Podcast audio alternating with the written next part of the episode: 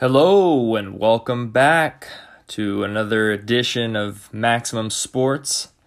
Thank you so much for joining me on another week here, talking NFL news and what's going on.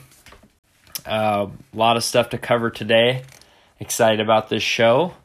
So let's get right to it. Uh, we had the schedule release this week. We're going to talk about that.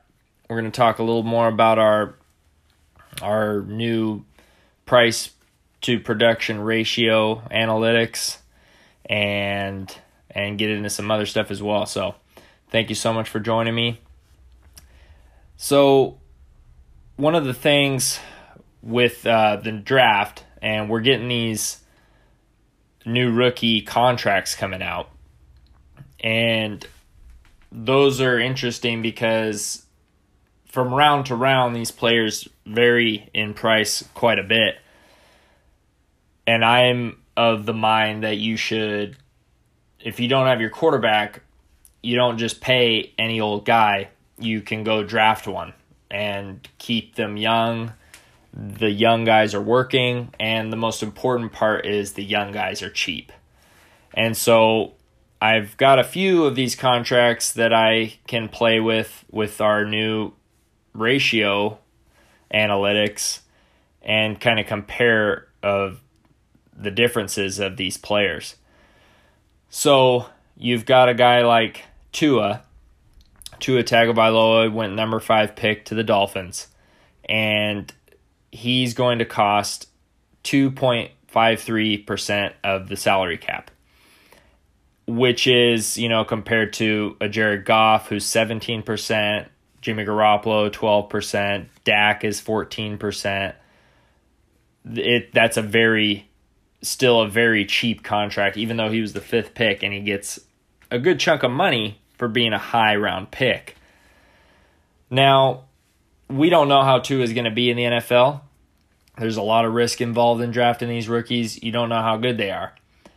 But at that cost, even if Tua was on our rating scale, even if he was a one, the worst rating, his that would mean that his uh, price to production ratio would be 2.53, which still is better than a Jared Goff that's 4.4, Jimmy Garoppolo that's 3.2, a Dak that's 3.6. It's still way under that. So even if he's awful, the point is, they're still going to have a ton of money to plug in players around him for the next four or five years. That even even if he's only a one, which is highly unlikely, he's probably going to be better than a one, especially if you pick him in the first round. Even if he's a two or a three, you know, they're going to be able to uh, put with that money that they save because they drafted a rookie and played it a rookie young, just like all those teams we've talked about in the past that were so successful doing that. It's a proven track record over the history of, of why this works because these teams have so much money to distribute around these players. It's not necessarily how good the quarterback is, it's how expensive is he. Because most of these guys are competent enough to play. It's just how how they're being delivered to the NFL now from college. They're they're just able to play right out of the gate. And a guy like Tua, his biggest risk is injury, but you're just not investing that much in him. You invested a high draft pick, yes, you invested a decent amount of money, but compared to your overall salary cap, which is around 200 million, you know, 2.53% of that isn't all that bad.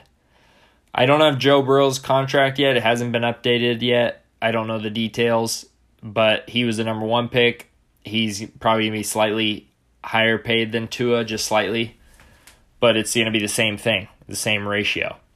Um, and so I went through and I wanted to show the differences of later round picks because, I mean, obviously, ideally, you know, after the first round, if you could find a diamond in the rough like a Russell Wilson who was in the third round, a Tom Brady who was in the sixth round, even a Dak who was in the fourth round, if you can find starting quarterbacks, starting caliber in the later rounds after the first round, they become considerably cheaper even than the first round picks.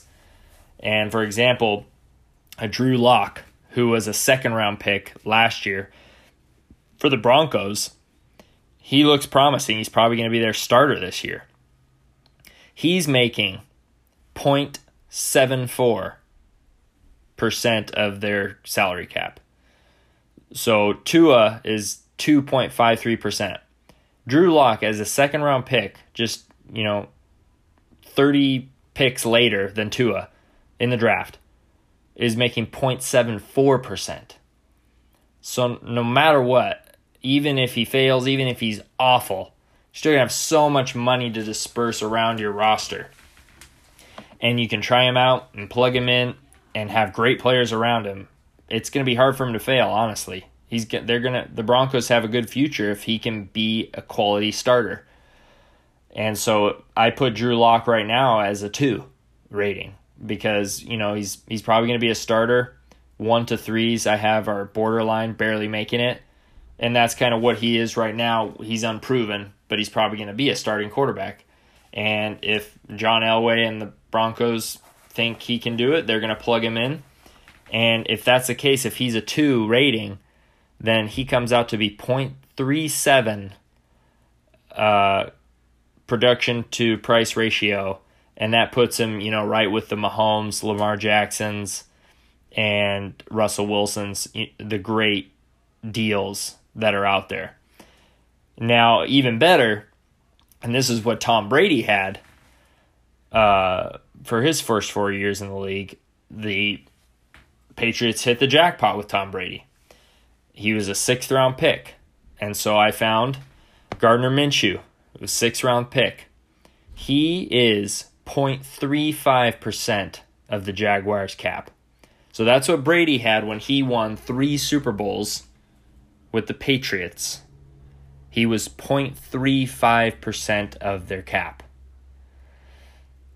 And so you have all that money still to spend on elsewhere. And that's what the Patriots did. And the Jaguars, they were in a little different position because they did pay another quarterback. They paid Blake Bortles and they played Nick paid Nick Foles. So they're they're kind of screwed no matter what for now. But in their future, if Gardner Minshew can become a starter, and that's hypothetical, we don't know if he can or not. I put him at a two rating because he did start some games last year. He's not as bad as a one but I put him at a 2. 0.35 divided by 2 gives us his price to production ratio, and that's 0.18, which would put him second behind Lamar Jackson pretty much. And so, you know, Lamar Jackson has the best price to production ratio of anyone I've done the calculation for. And Minshew, because he's a six round pick, he's not nearly as good as Lamar, but for his price, he gives you what you need. And you can build around him, put tremendous players around him elsewhere. And that's how this whole thing is structured. And so that's kind of an example with these draft picks why you should draft your quarterback. That that's why Green Bay, you know, for the last 10 years, they haven't made it back to the Super Bowl they've been paying Aaron Rodgers, who's a great player, but for his price to his production ratio is not going to get you to another championship. Uh, and it's it's it's the math. I mean, it's not to say he can't do it, but most likely he's not going to be able to. And we're seeing his offensive line deteriorate. They can't afford players. They're just paying too much for the guy.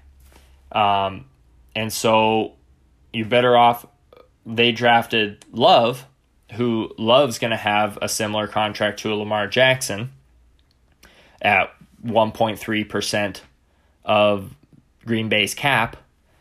And so even if Love is a you know, 4, um, he he's still going to have uh, you know, a point point five uh, price to production ratio and that would put him way better than than what Aaron Rodgers is. And so Green Bay's better off. They should have traded Rodgers already if they knew they were going to draft a quarterback. and they can unload him after one year, a lot like the Chiefs did with Alex Smith. And that's probably, hopefully, what they're going to do.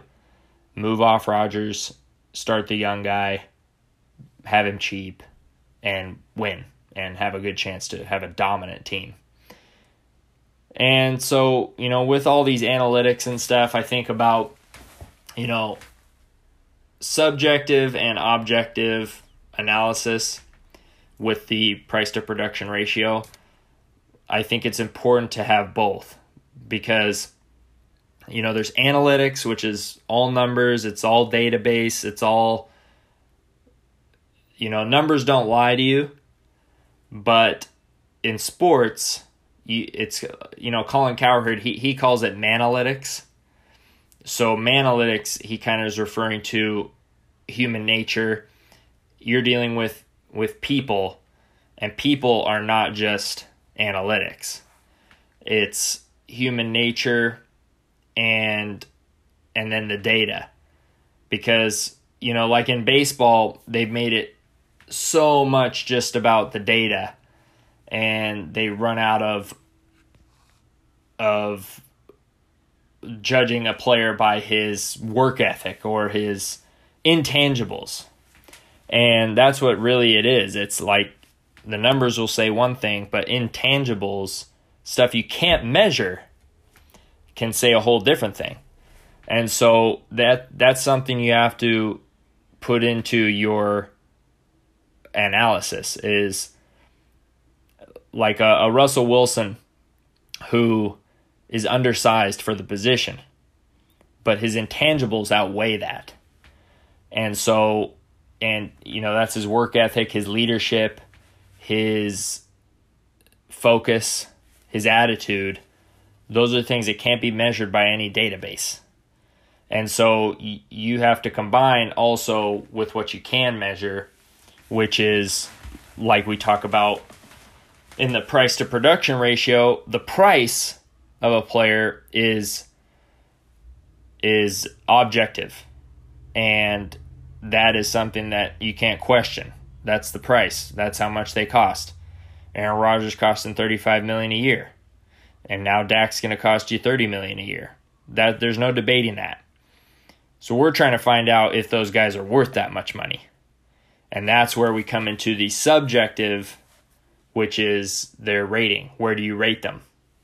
And then you so you divide the your objective analysis with your subjective and that's what's going to come out to how to where you think they're actually worth that money or not and you can compare that to the rest of the NFL and the rest of the players. And if you if you're way off you know like a Jared Goff is, is way off and Garoppolo's way off Kirk Cousins Dak those those guys are way off on their ratios you, you have to start thinking of another plan. And so this is these are guidelines, you know, and it combines analytics and manalytics, human nature, how good of a player he is, you know, the subjective analysis of how good he actually is to the objective price that you're paying him. And you have to weigh those things. And so that is the beauty of this price to production ratio and it, it works really well. And so I'm going to use it going forward. We can use it on all kinds of players, you know. And so we'll, we'll do that as things move along here. And, you know, the subjective rating will change. Some players will play better than others, and some will drop off. And along the lines of that is our next topic here with, you know, the scheduling projections. Um, you know, the schedule came out. It's exciting time, especially you see the primetime games. I mean, in NFL in America, I mean, we build our Sundays, our Thursdays, our Mondays, we build them around football. It's like there's nothing we we schedule that stuff out. It's like a holiday every week. I mean, watching football. And so there's nothing else the NFL usually takes priority in most households. I mean, you look at the ratings are outrageous, and people plan they plan their whole five months around it. and it's it's uh, amazing. But so when the schedule comes out, you get to see when your teams are playing, when they're playing who, and it's fun. And I think a lot of people try to. That's when they really start to make their predictions. They try to look ahead on that, and you know it's funny to me because every year I try to do that. I'll try to make predictions of win loss records. But then when the teams actually come to play each other on the date, it's completely different. The teams you thought were going to be tough to play all of a sudden are either injury riddled or not nearly as good as you thought they were going to be. And then opposite, some of the teams you didn't see coming at all are all of a sudden great. You know, like the Rams a couple years ago, no one thought they were going to be that good. Jared Goff was horrible as a rookie. Comes out his second season, they were a great team. All of a sudden, no one thought they were going to be a tough team on their schedule. The Niners last year, at least I never took them seriously. I didn't think they would be a tough game. And and then all of a sudden they were. They were one of the toughest games. Uh, the Browns, we talked about Vegas last week, how the, the Browns were the favorite to win the Super Bowl. And just because, I mean, we knew they weren't going to be that good, uh, Vegas didn't know. And the Browns were terrible last year. And but a lot of people circled them on their schedule thinking it was going to be tough. And so, you know, Dallas, they dropped off a bunch last year. The Ravens were much better than people thought they were going to be. They were one of the best teams, beat everybody. So you just it's it's really hard to predict and a lot of these even the media guys are making their predictions and and it's just kind of it's a lot like those mock drafts, you know, it's kind of it's just kind of silly in a way to it's fun to do, fun to make those predictions, but I mean, it's uh it's sort of irrelevant because these teams are going to change so much that the NFL just changes so drastically from year to year.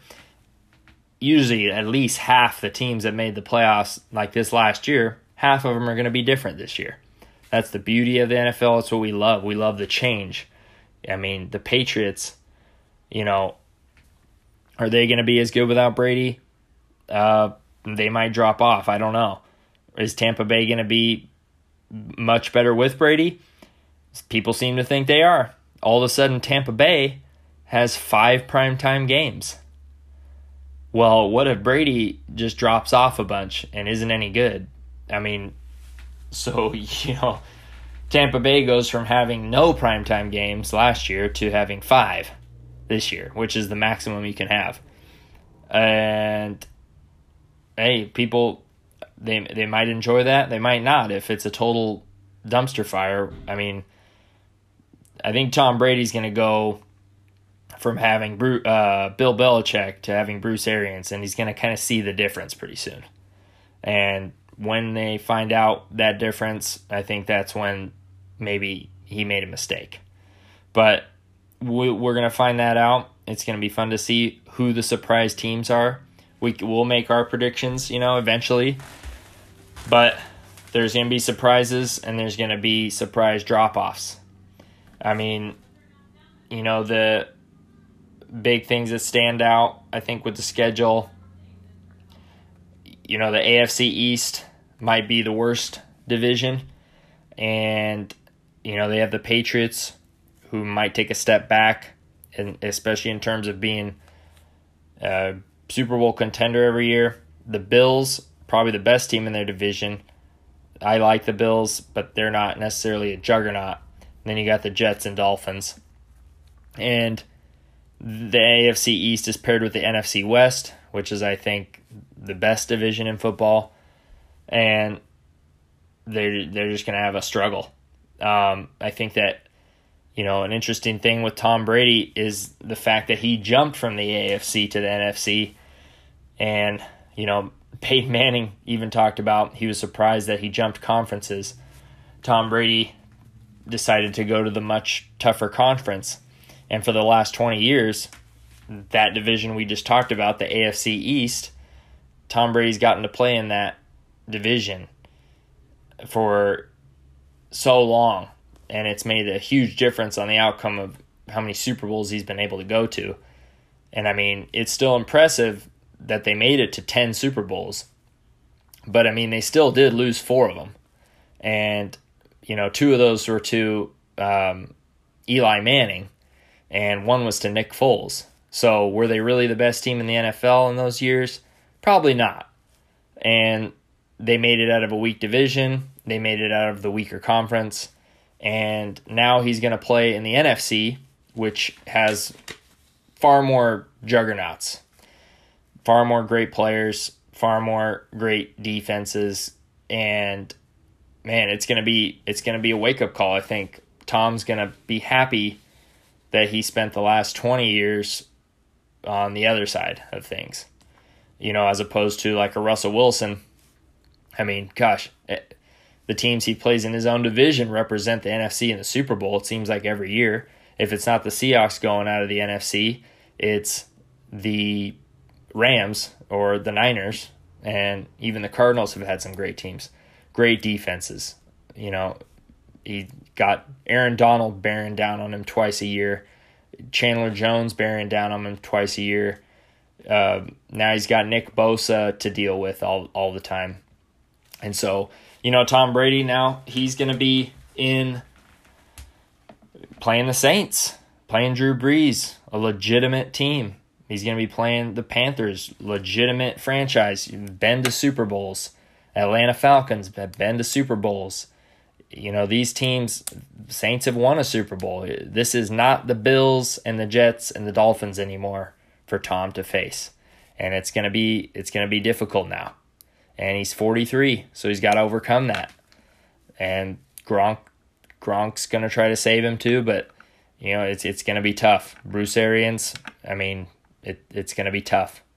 So, you know, I look at that stuff with the schedule and you know, some of these teams that they say, you know, have a easier schedule.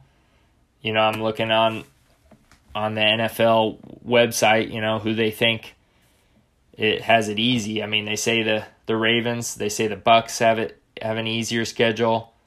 The Browns, the Bears, but the, I mean, it's just it's all uh, it's, it's all speculation, and so you never really know uh, what you're going to be facing come you know three or four months from now.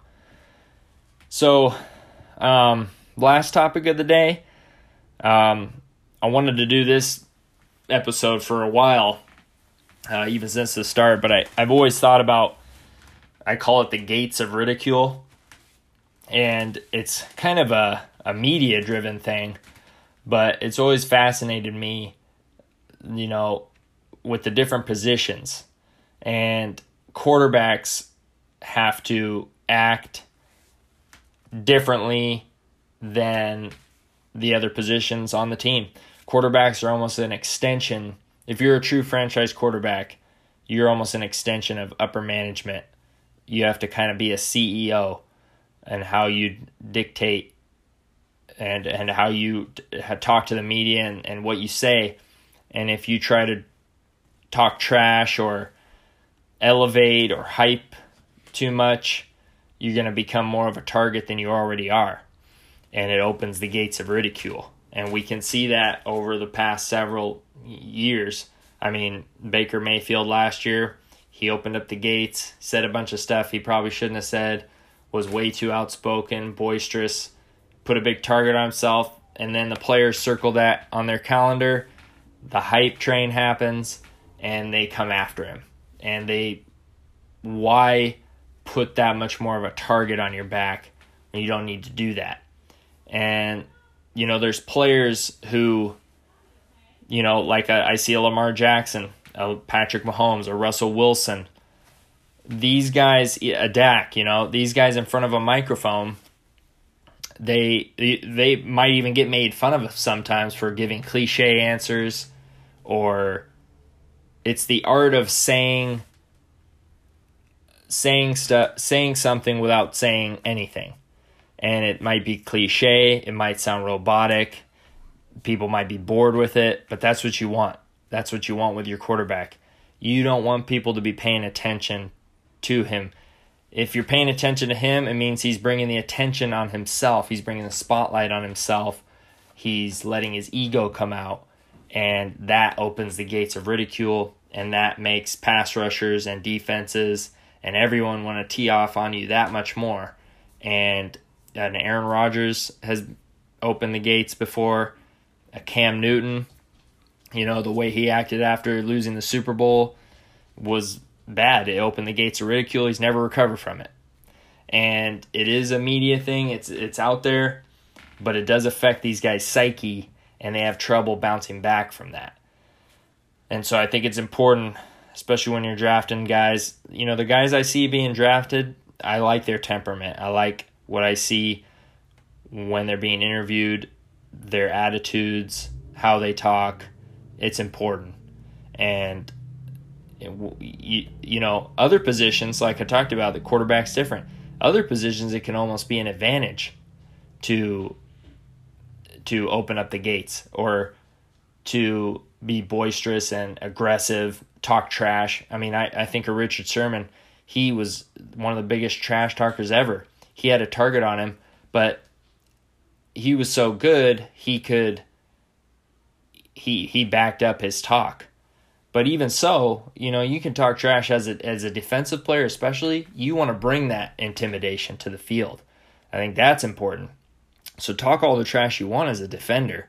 I mean, you know, because there's 11 of you out there and you're only going to be tested so much. Even if you're a corner and you talked a ton of trash and they throw two or three touchdowns on you you know yeah you, you might be embarrassed a little bit but it's nothing like if you're a quarterback you're touching the ball and it's that hard of a position already.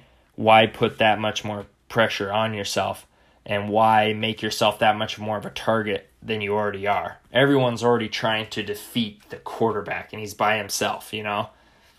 And so why make it that much harder for an already really difficult position? So we'll keep an eye on, on the gates of ridicule. You know, it's to be an alert. You know, when, when someone gets a little too cocky, they're talking a little too much trash as a quarterback, I mean, you open up the gates of ridicule.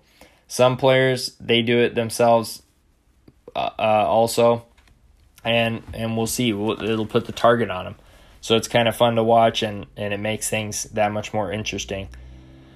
And so, um, little announcement. I think that this I, I've kind of been planning this. It's been in the works to for the show to take a little hiatus, to take a little break for have a little summer vacation for the show. This is the off season. Not too much more is going to be happening for the next couple months. Uh, June and July. I think this might be the last show until probably August. And so I'll keep you guys up to date. Keep an eye out for episodes just in case because I could if you know some big breaking news happens or come up with some other content. We could release some update episodes, and I'll keep you guys locked in on that for when that happens. If I do some interviews with people, we might release those episodes. And you know just just keep an eye out for the show. It's it's not going to be a weekly thing maybe for the next couple months but i'm still planning on releasing some shows. And so i appreciate you guys so much for listening and I look forward to getting back to the regular weekly show probably in August. And so I'll keep you guys updated, and um, everyone stay safe out there. And thank you so much for joining me every week. And I look forward to talking to you guys soon. All right. See ya.